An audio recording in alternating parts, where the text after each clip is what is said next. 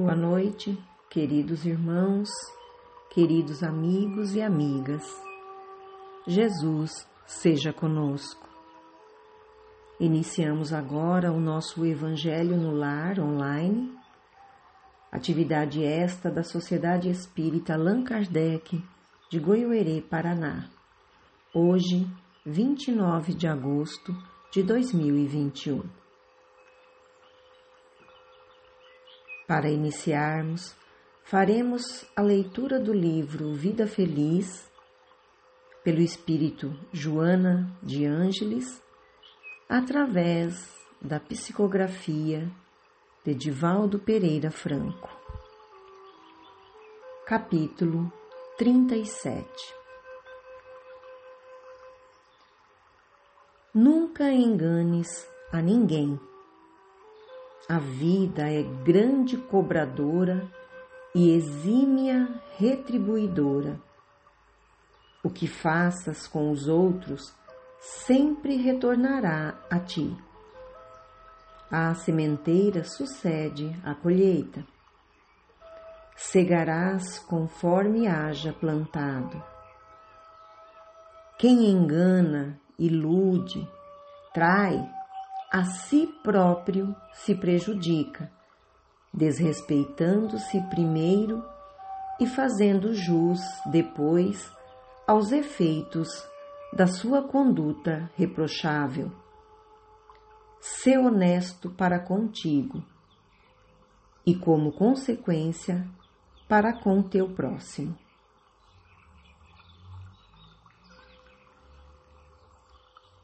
Faremos agora a nossa prece inicial.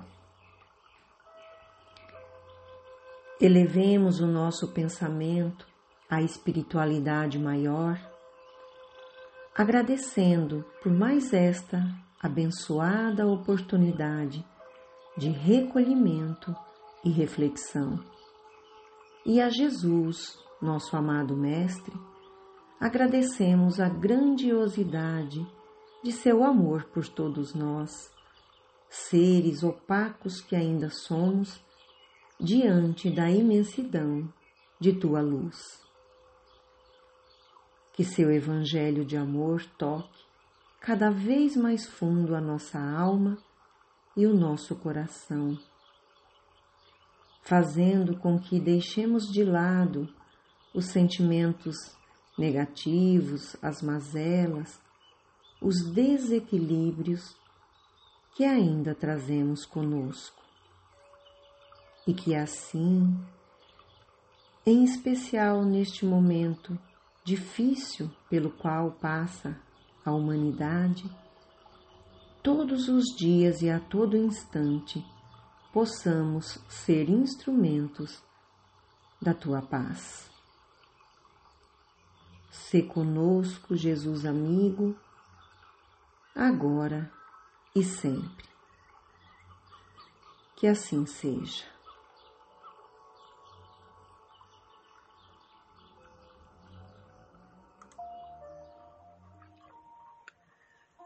Faremos agora a leitura do capítulo 15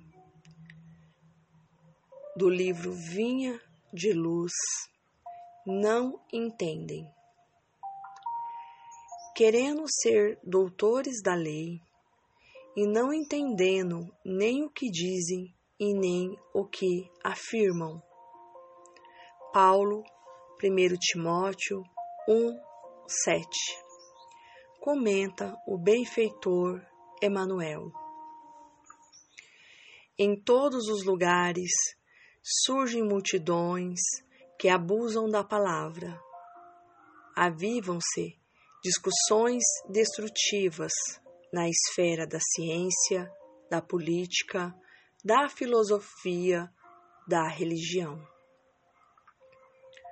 Todavia, não somente nesses setores da atividade intelectual se manifestam semelhantes desequilíbrios. A sociedade comum em quase todo o mundo é campo de batalha, nesse particular, em vista da condenável influência dos que se impõem por doutores em informações descabidas. Pretensiosas autoridades nos pareceres gratuitos espalham a perturbação geral, adiam realizações edificantes, destrói grande parte dos germes do bem. Envenenam fontes de generosidade e fé. E, sobretudo, alterando as correntes do progresso, convertem os santuários domésticos em trincheiras da hostilidade cordial. São esses envenenadores inconscientes que difundem a desarmonia, não entendendo o que afirmam. Quem diz, porém, alguma coisa está semeando algo no solo da vida. E quem determina isto ou aquilo está consolidando a semeadura. Muitos espíritos nobres são cultivadores das árvores da verdade, do bem e da luz. Entretanto, em toda parte movimentam-se também os semeadores do escalracho da ignorância, dos cardos da calúnia, dos espinhos da maledicência.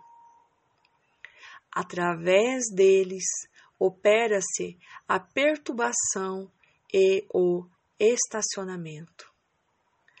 Abusam do verbo, mas pagam a leviandade a dobrado preço.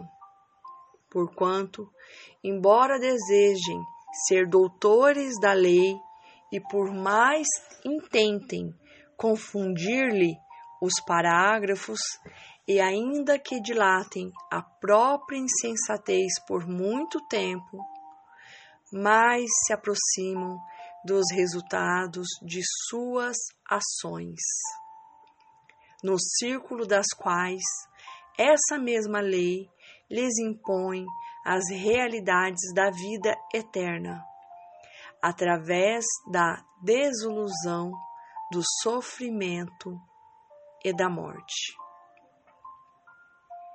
livro Vinha de Luz, capítulo 15, ditado pelo Espírito Emanuel, psicografia de Francisco Cândido Xavier. Queridos irmãos, queridas irmãs, em Mateus 15, 18, encontramos a fala de Jesus. Mas o que sai da boca procede do coração, e isso contamina o homem. O ensinamento do Mestre, sob o véu da letra, consubstancia a profunda advertência. Indispensável cuidar do coração, como fonte emissora do Verbo, para que não percamos a harmonia necessária à própria felicidade. O que sai do coração e da mente pela boca é força viva e palpitante, envolvendo a criatura para o bem ou para o mal, conforme a natureza da emissão. Do íntimo dos tiranos, por esse processo, origina-se o movimento inicial da guerra, movimento destruidor que torna a fonte em que nasceu, lançando ruína e aniquilamento da alma dos caluniadores partem os venenos que atormentam generosos, mas que voltam a eles mesmos, esclarecendo-lhes os horizontes mentais. Do coração dos maus, dos perversos e dos inconscientes, surgem através do poder verbalista os primórdios das quedas, dos crimes e das injustiças.